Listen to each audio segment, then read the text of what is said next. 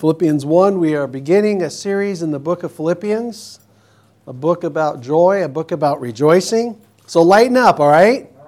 All right, Philippians chapter 1. Philippians 1, we're going to read verses 1 through 11. This is what we'll begin to unpack today.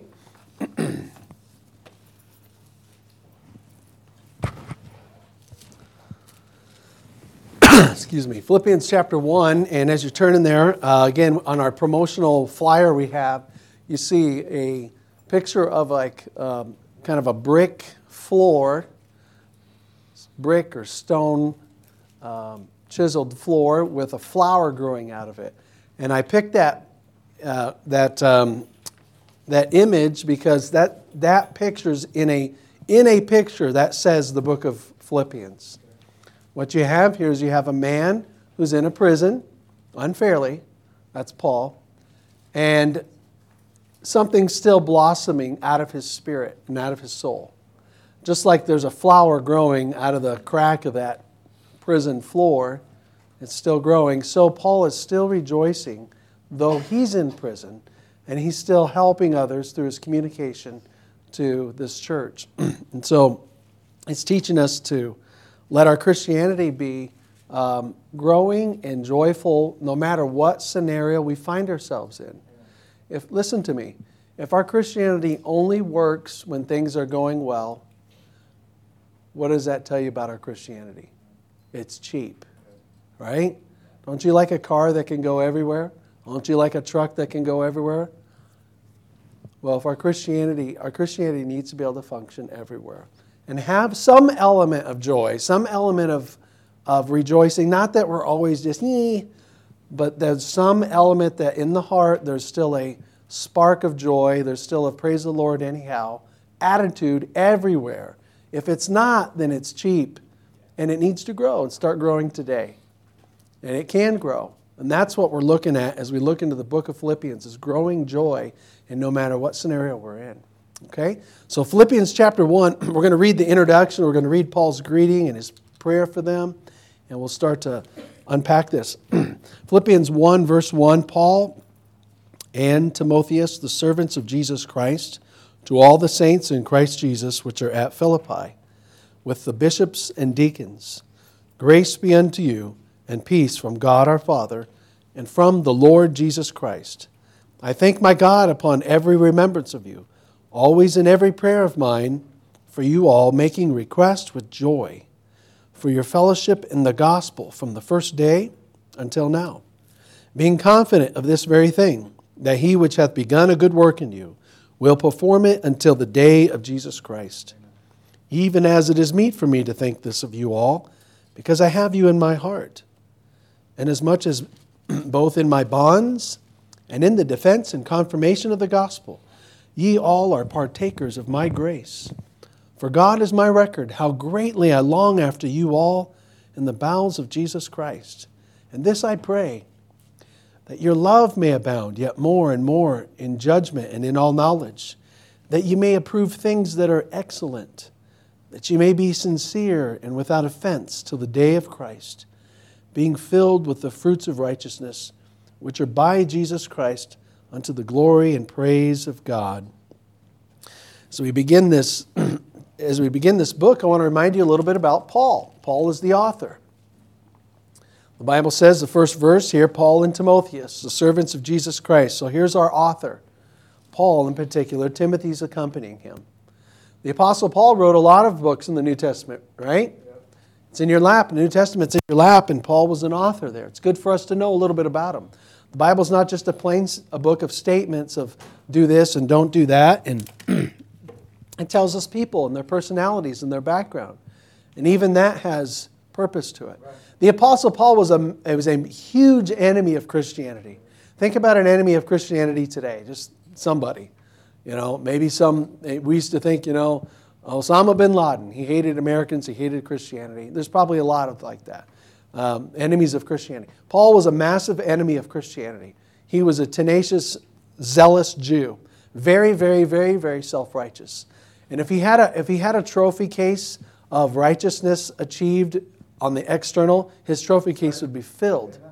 You look at all these, look at, I'm a Jew, I'm a double Jew, I'm of the tribe of Benjamin, I'm a Pharisee, I've learned at the feet of Gamaliel, I was got all my boxes checked on how externally righteous I am. but God, one day while he was traveling to Damascus, um, having letters that gave him authority to find out some Christians and apprehend them or kill them. While he was riding on his horse, there were other people with him. He was ready to take down some Christians on his strike, riding his horse. God knocked him off his horse and changed his life around. He literally, by Acts 10, 9 says, he fell off his horse, saw a bright light. He's like, whoa, what's going on? The light was brighter than the sun. That's hard to imagine. The sun's, I don't know what, how brighter, much brighter you can get, but apparently you can if God shows up. And God showed up and knocked Paul off his horse. And Paul said, Lord, he said, Who art thou, Lord? It's like saying, Sir, who are you? That's what he's saying, basically. And the answer was, I am Jesus whom thou persecutest.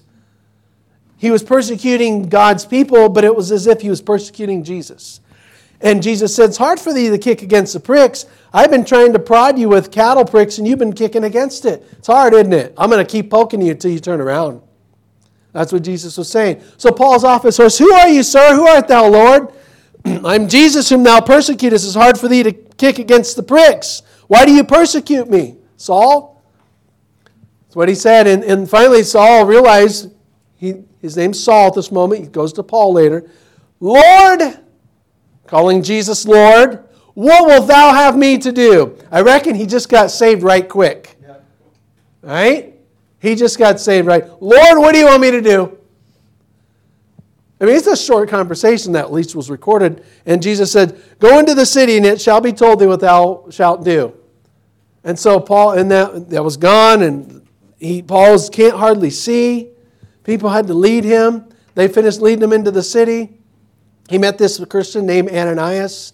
Ananias had already been prepared by God in a dream. God came to Ananias and said, Ananias, you're going to go, you're going to baptize uh, Saul. And I, what? That guy's going to kill people. No, no, no. The Lord says to Ananias, I, I got plans for him. I got a great plan for his life. He's going to suffer many things for me. He gets to suffer a lot of things for me. Wonderful plan for his life.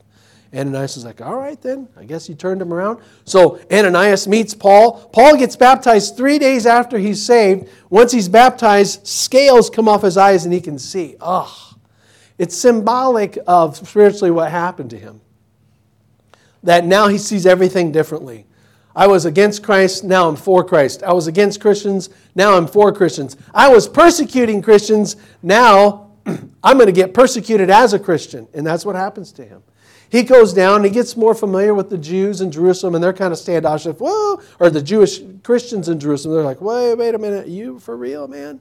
And Barnabas has to kind of intervene and say, no, he's good. He's good. This guy really got saved. Barnabas, a genuine Christian, kind of bridges the gap between the, the current church at the time and the, the now the, the former enemy of Christianity who's now converting. Because, no, he's okay. Check him out you know and paul gets familiar with the church and everything and, and they're amazed at how he can go into the synagogue and convince people that jesus is indeed the christ and when paul goes into those jewish synagogues and convinces jews that jesus is the christ they get really ticked off and now they hate him and they try to kill him and they have to hide paul and let him out of damascus through a basket and he's on the run and, and just different things his life changed his life drastically changed you know, our life may not drastically change, but if you accept Jesus, it ought to change at some level when we accept Jesus Christ as our Savior. If any man be in Christ, he's a new creature. Behold, all things are passed away. Behold, all things are become new. There ought to be some level of newness of life. You're no longer a weed, you're now a fruit tree for the Lord. You're something different. There's a change. and Paul's changed. And so, Paul, now he's a new guy. He's a brand new. He went from going against Christ, now he's in favor of Christ, and, and now he becomes a missionary. Later on, we learn that in Acts chapter 13, he's in this, he's in this multi-ethnic church in Antioch. I mean, there's a guy from Africa there, there's a Greek guy there, there's a couple Jewish guys there. Multi ethnic church, and that's how churches ought to be. They ought not to be, we only do this color. We ought not be racist in any church. But he's in a multi ethnic church in Antioch, and, and they're serving the Lord, and the Lord's basically the short end of the story is the Lord says, I want Barnabas and Saul to be missionaries. And, he's, and, and God called Barnabas and Saul to be missionaries, and Antioch church sent them out, and Barnabas and Saul went to be missionaries. And they went around that known part of the world and started churches. They came back to their home church. I think at the end of chapter 14 or 15, I think it at chapter 14, and they reported to their church and they said, Hey, church, this is what happened. We went here and this happened. We went here and this happened. We went here. And we started these churches, and uh, the whole home church got excited about them planting churches. And then after a while, Paul, now he's a missionary again, now he's changed. He says, You know, let's go back and, and visit some of our churches again. Later on, I think it was in chapter 15 or 16, chapter 15 of Acts. And so he ended up not taking Barnabas. He ended up going with Silas, a new guy, and, and he and Silas went on their on a missionary journey. It'd be second Paul's second missionary journey. How many of us, doesn't that sound exciting? I want to go on a missionary journey. You know, we, we start thinking something that's really kind of easy, controlled, predictable. You know, it comes with some nice scenes and good selfies and unique smells and tastes. Get a sample stuff in the market at some Middle Eastern place. It, no, it, this, was, this was hard. This came with you might die, uh, you might get shipwrecked, and some of that happened to Paul. But he's on his second missionary journey. Paul is now. And he goes to different places. And one of the places he goes to is this place of Philippi, where the book of Philippians is addressed to. And um, he goes to Philippi, in Acts 16 records this. Um, he goes on the Sabbath day, because what Paul did is he worked from the Jews out. He went to the Jew first and see if he can work with any Jews, Jewish colonies in any particular city. Start with them and work it the best you can until it's a closed door, and then you go to the Gentiles. He worked with the Jews, he um, there was some down at the river. Um, and it appears that this early church, the church when Paul got it started, it appears that it's primarily uh, started with more women. And uh, so he goes down, and prayer was wont to be made at this river, and he met them and shared the word of God with them. And, and a, a, a, a successful entrepreneur named Lydia, uh, who uh, seller of purple, she the Lord had opened her heart and she was saved. And it appears that she used, they used her house as a kind of that first congregating place. And um, so Lydia, several women, probably some men here soon after, began to believe. And he starts an infant church. Paul and Silas start the church of Philippi. I don't remember how long he was there, but it wasn't too much longer where Paul finds himself in a prison. You see, what happened is Paul starts this church, and it's and, it, it, and it's not, you know, it's not like everything's ideal and everybody loves everybody. Everybody loves the church and everybody loves the church planter right off the bat. It's not like that. He has a church started, but there's this demon possessed girl who was involved in soothsaying and she was kind of like owned by some men. And she just kept. Um, disturbing Paul and Silas. Finally, Paul turns to her and calls the demon out of her. He casts, uh, there are demon possessed people, by the way, today. Sometimes they can show up at church. But he casts this demon out of this young lady. Cast the demon out of this young lady. She's dispossessed now. She doesn't no longer has this demon. I can't honestly can't remember if she ends up believing. I can't remember that text. But what I do remember is now, at this point, we'd be happy if somebody had a demon cast out, right? Yes, cool. Her, masters were not happy because it's about this. They don't care if it means demon possession, they need to make money. The demon gets cast out of her, it affects their, their bottom dollar with how they were using her. And they get mad at Paul and Silas. And they, they set them up and made false claims. And Paul and Silas, next thing you know, her masters get Paul and Silas arrested and thrown in a prison the Philippian prison. We looked at that a little bit in Sunday school. So in Acts 16, Paul and Silas are in prison and they're and they're you know they're, they're they've been whipped. They're, they're bloody backs. Their hands and their feet are locked into stocks. And it's at midnight. And you know what they do? Ooh! No, they don't cry. they start singing. They do something incredible. It takes something supernatural influence to do what they're doing. They sing. They sing praises to God at midnight and prayed, and other prisoners heard them. You know what? It was the work of grace to, that they could do that. It's, a, it's not nor is that normal? No. It's not normal. It's abnormal for humanity. But in a way, it's now should be normal for Christianity.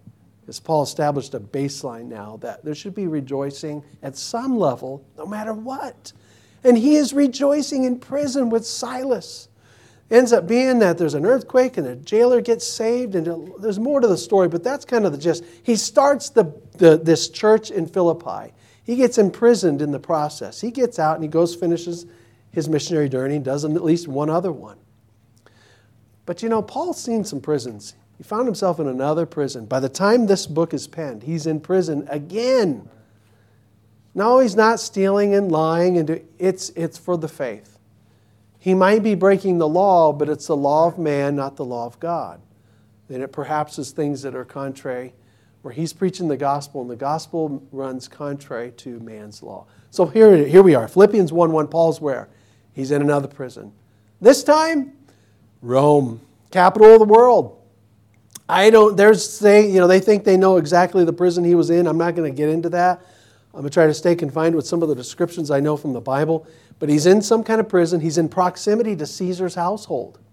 In fact, we'll read later on in this chapter, Caesar's household hears the gospel somehow through Paul being in this prison in proximity to them. So Paul's in prison right now and has somebody visit him. His name is Epaphroditus. He's like, that sounds like a sickness. Epaphroditus. Did I have? I think I got Epaphroditus last year. No, it, it, it, sounds different. It's a different type of a name.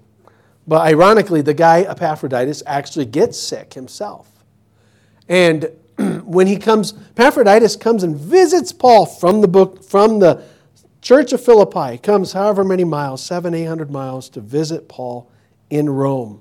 I should go from this way, from east to west. Visits Paul in Rome has a gift for Paul. We learn about that a little bit at the end of, uh, I think it's chapter 3 and 4. Has a gift for Paul. Paul's like, Thank you for this gift. Man, I love that church in Philip. They gave me a nice gift. That's so kind of them. And um, stirred up some memories about them, perhaps. Epaphroditus visiting Paul and Timothy. Again, Timothy's with Paul. And Epaphroditus, man, this guy gets sick, deathly sick according to chapter, what's said in chapter 2. He gets really, really sick. And um, he recovers, though. By the time he recovers, Paul has an epistle. He has the, this book right here, Philippians, written, puts it in the hand of Epaphroditus. Epaphroditus goes back home and delivers it to the Philippians. And what the, the contents of this book become something of an update to tell Philippians don't know how Paul's doing. They don't have Twitter and Facebook and and stuff like the email. It's like, you want to know, you're going to have to wait some weeks and trade back and forth paper letters. They get an update through this book of how Paul's doing. They get an uplift through this book. This is an up. Some, have, some Bible commentators have called this book of Philippians a hymn of joy. And then they get some undergirding truth from this book for the Philippian church. Epaphroditus shows up they open it up, somebody reads it, and they read the verses that we're reading today. But they probably read the whole thing on the first day. So let's, con- let's continue in this thing. Paul, here's the author, here's the recipient. Let's look at author, recipients, and then the greeting is what we really want to break down today.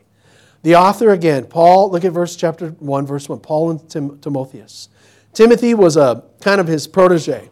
Timothy had met probably when he was younger and uh, recruited him to come travel with him. He's a, he's a trainee.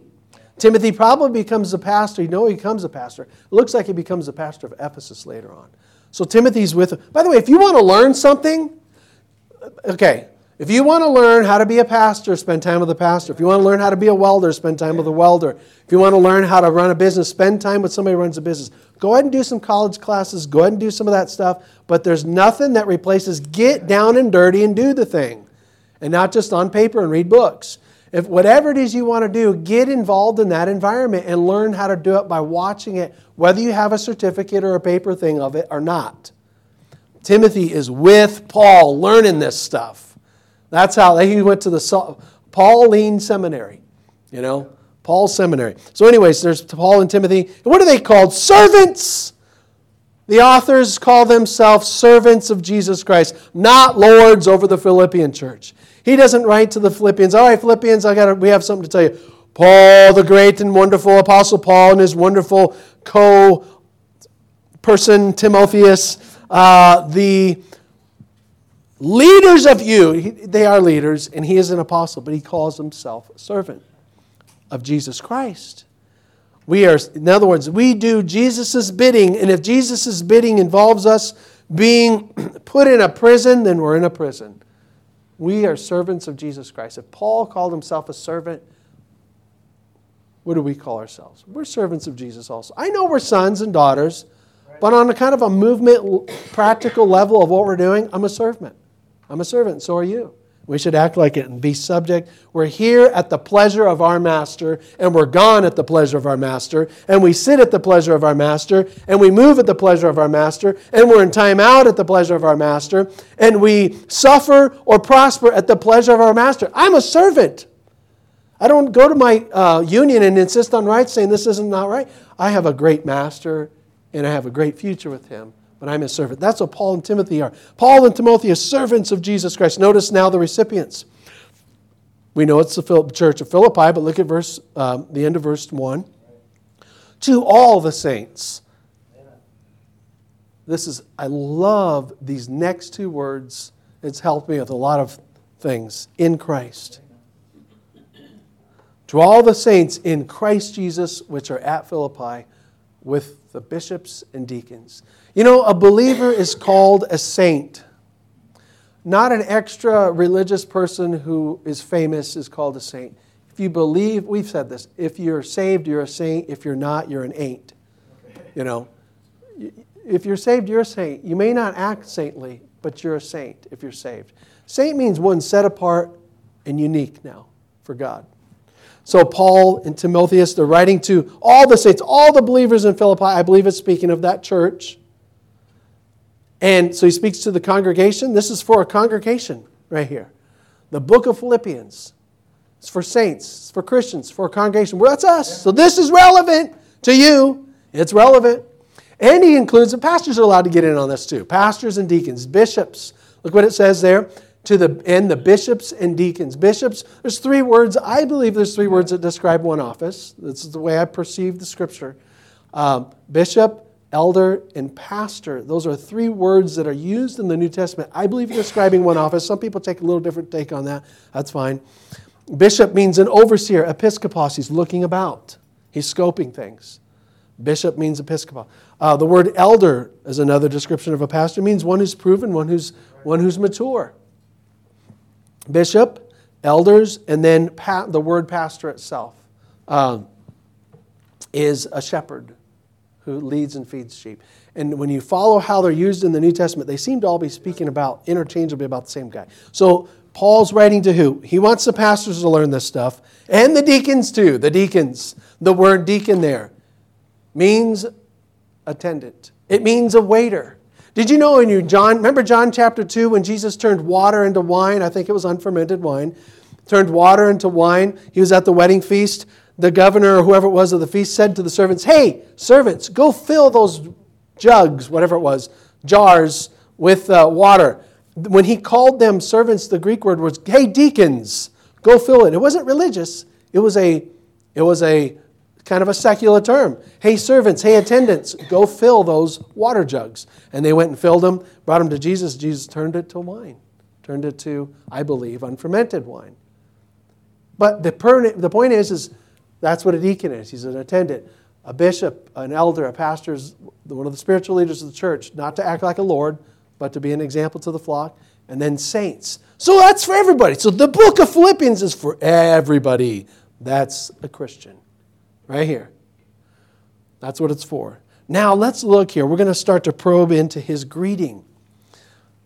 From verses 11, pardon me, verses, th- if you look at verse 2 all the way to 11, I believe compose his greeting. And it's thorough and it's sweet and it's good. How is Paul greeting this church? How is Paul greeting this church? We're going to learn about that. The key thing we're going to look at, and this is where we're going to kind of stop and tie it right to us. Here's the key thing that we're going to kind of hub around in this greeting. The key issue in this greeting is notice how Paul communicates under a bad circumstance. Think about this.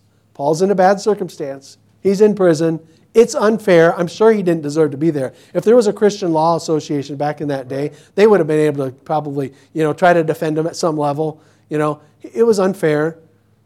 He, he, it, I'm sure the prison doesn't have cable TV. Or what were we saying, Matt? Weightlifting. I'm sure it was pretty different. It probably smelled. You know, what is the human rights organizations of the American day would have been outraged at how bad it was. It wasn't, I'm sure it wasn't very sanitary. He's in a prison, it's not comfortable. But man, something's blossoming there. Look at how he's, we're going to look at how he communicates. Let me ask you something. How do you communicate when things don't go your well? Go your way. Go well. I know it's hard to communicate well. It's hard to communicate nicely. It's hard to communicate like a Christian when things aren't going well, isn't it? But the, Paul does. If I don't get my way, then I'm going to make everybody feel absolutely miserable about it around me. That's pretty cheap Christianity. I think we can grow past that. How do I communicate? Some of us, you know, with Paul, we don't when we're not going to read in his greeting, "Woe is me, Paul." Paul, the afflicted victim one of the Roman system, suffering in this poor prison. And you, Philippians, shame on you for doing so well. He's not like that. He doesn't have this envy of you're doing well and look at me. I helped you, but look at me. He hasn't had this pouty, shame, bitter. He's not a bitter old preacher. He's not grudging against them. He's not creating this disparity of pity me and you should feel ashamed that you're doing well. Philippians? No, not at all. Not at all. There's no woe is me or victim mentality. He communi- Let me give you the fivefold description of how he communicates. Verse 2, he communicates graciously. Verse 3 and 3 to 5, he communicates gratefully. Verses 6 to uh, 7, he communicates hopefully. Verse 8, he communicates sentimentally and verse 9 to 11, he communicates prayerfully. I don't know if we'll get to all of those today, but I want to begin to take note of those. You know, when I was a kid, um, when I was a kid, I had friends that, like, I had friends that were kind of like long term friends that were my friends throughout childhood. And then I'd have some friends that maybe I just like, and it wasn't like a bad thing, like, you know, we were flaky or anything. It's just sometimes I had a friend maybe for a short period of time because we were in the same class together for a while, or he lived nearby and then he moved. I had kind of the short term friends. And, uh, but I remember whatever it was, usually when I had a friend, my mom sometimes could tell the difference if I had a new friend. Uh, I don't know if she remembers this, but I remember her kind of giving me some feedback. And that what it was was mom would detect a little change in how I talked. Maybe the words I used whether it was good or bad. You know, I'm not even say it's not even bad that it was just oh he sounds a little different, or my laugh. I remember distinctly. I think uh, uh, I think my I should say distinctly, vaguely that my mom said basically you, you're laughing a little different. Who have you been hanging around? And you know what? It got me to think about, oh yeah, that one guy. He's got that really different laugh, and I'm starting to sound like him. This was like in junior high or something. Mom picked up on, you know what, you're starting to laugh like somebody else. Or you have these words, or you say this a certain way because who you been hanging out with? What it is, is somebody else's communication style was rubbing off on me and it was coming out of me, you know. Their laugh came out of me. Their talk or their maybe attitude came out of me. Our purpose right now is to look at Paul and let Paul rub off on us a little bit, okay? Let his tone, let his His Spirit rub off on us, let it come out of our communication. That's what I want to do the rest of our time, maybe into the next message. Notice here, how does Paul communicate? Graciously. Verse 2, he's gracious in his communication to the church. Notice what he, this is this is customary to have a nice greeting. Okay? Gracious. Paul, what does he say? Verse 2 Grace be unto you and peace from God our Father and from the Lord Jesus Christ. Now, look, this is a guy, again, imagine Paul in prison. He's in bonds. He uses that word bonds. He's limited. He's not free to move about. He's writing to people who are not in prison, free to move about, see the clear blue sky daily, and do their thing to the extent that they had their freedoms in that day. And Paul, confined and where he is, what does he express to them? Grace to you peace from God our Father. He doesn't say, Shame on you, look at you, and woe to me. He says, Grace to you. He has something of God to express back. He's under the inspiration of the Holy Spirit, yes, but it's something of Lord, grace to you. It's, a, it's, a, it's, like, it's like giving somebody a kiss without kissing them on paper. And peace. That's a, the Jewish side of it. Shalom to you. He didn't say shalom, he used a Greek word, but it's like saying peace to you. No, no hostility here. A little, a little spiritual kiss, grace to you, and a little, little uh, a hug, peace to you. You know when you, you know when you come to greet a person in when we when we come to greet in here in person, usually it's a nod, a handshake. We do some type of connection to just give a, a, a, a taste, so to speak, an emotional taste of where we're. Hey, how you doing? Or how's it going? We try to greet through some form of contact or sound or sight. But how do you greet in, in word when you're distanced with letters? He gives gracious, a gracious uh, wish, if you could, or desire, an extension, grace to you, peace to you from God our Father and Lord Jesus Christ. Let me ask you this Can we speak graciously one to another? How do we speak? How do you speak one to another? Not just in here in these moments, but out there. How do you speak one to another? Is it graciously? Peaceably? Of all peoples, we ought to be able to have the ability to speak graciously one to another. Of all peoples in the world, in the world. Now let, us consider um, Jesus said in John 16, he says, uh, "In the world you shall have tribulation." Be of good cheer. I've overcome the world. In other words, look, I, no matter, uh, I'm going to have difficulty in this world, I'm going to have problems. I can't let that, the tone of my communication, say that I'm a victim because Jesus has overcome the world. I can speak graciously. Uh, the Bible says in Colossians 4 6, let your speech be always with grace, seasoned with salt, that you may know how you ought to answer every man. Colossians 4 6. I ought to have something that's an, where I'm adding a blessing in how I speak to a person. Grace is how he communicated. He communicated graciously and then, secondly, gratefully. Communicated gratefully. Notice verse 3, 4, and 5. As he's speaking to the Philippians, uh, he makes them excited that they know him. Listen, I thank my God, he says in verse 3. I thank my God upon every remembrance of you, always in every prayer of mine, making request, pardon me, always in every prayer of mine for you all, making request with joy for your fellowship in the gospel from the first day until now. Man, he liked them.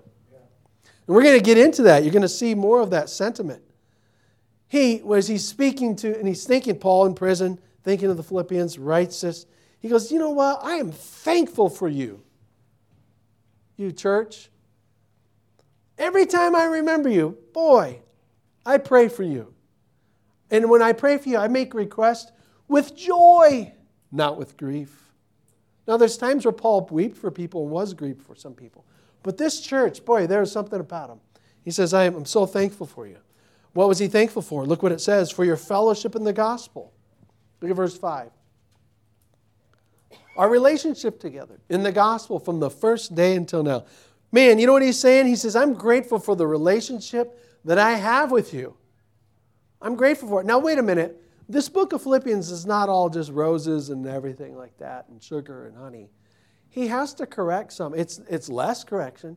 He has some things to confront and some things to address and things to correct in these people. But setting that aside, he says, Well, I love you. I am thankful I, I know you all. Epaphroditus and Euodias and Syntyche, some odd names for first century people, but you know, that's them. I'm thankful for you all. He, listen, he, communi- he first communicates his sincere gladness to be connected with them. Again, what is he doing? He's showing that he's privileged. Listen to Paul. He's showing here through this hey, I am privileged. I am thankful that I have a relationship with you. In other words, it's like if I didn't know you, it'd almost be like something be a little less in my life.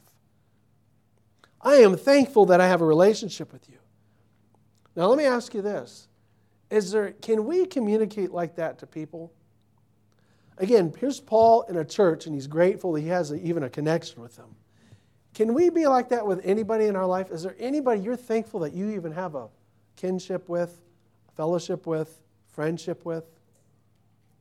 Can we communicate that? Can you communicate your gratefulness for some relationship you have? Now, if you have a, if you have a bad relationship with somebody, it needs to cut off. I don't, don't misunderstand. I'm not talking about every relationship and under any circumstance. We're kind of narrowing this down to at least Christian relationships. Can we communicate gratitude to a brother here? Can you communicate gratitude to another sister here? I'm thankful I have this sister. I think we need to. Sometimes people leave when they don't know if they're appreciated. Sometimes people, sometimes people get discouraged if they don't know if they're appreciated. Say it. If you're thankful for somebody to say it, I'm not saying like right now or like twisting your arm to say, make you say something for you, but just think about this. Say you're thankful for somebody that you have a Christian relationship with. How about, well, let's just go into our families. What about your husband? Can you communicate you're grateful for your husband, ladies?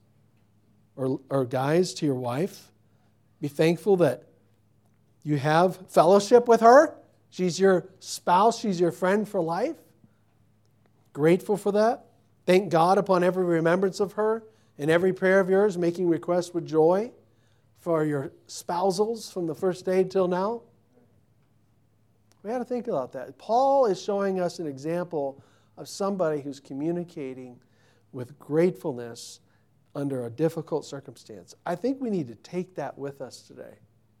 Those, at least those two points. We'll pick up next time on the rest of this, but I think we need to take that with us today. Gracious and grateful communication. How do you communicate? The greatest, the greatest issue of communication is us recognizing God's communication to us. This is God's huge, this is God's latest message for the last 2,000 years. In these last days, last days meaning the last 2,000 years, God has spoken to us by his Son, whom he has made heir of all things. He died on the cross and he sat down at the right hand of the majesty on high. This is how God's speaking to us now. He's saying, You broke my law, but he paid your fine. Are you going to take him or leave him?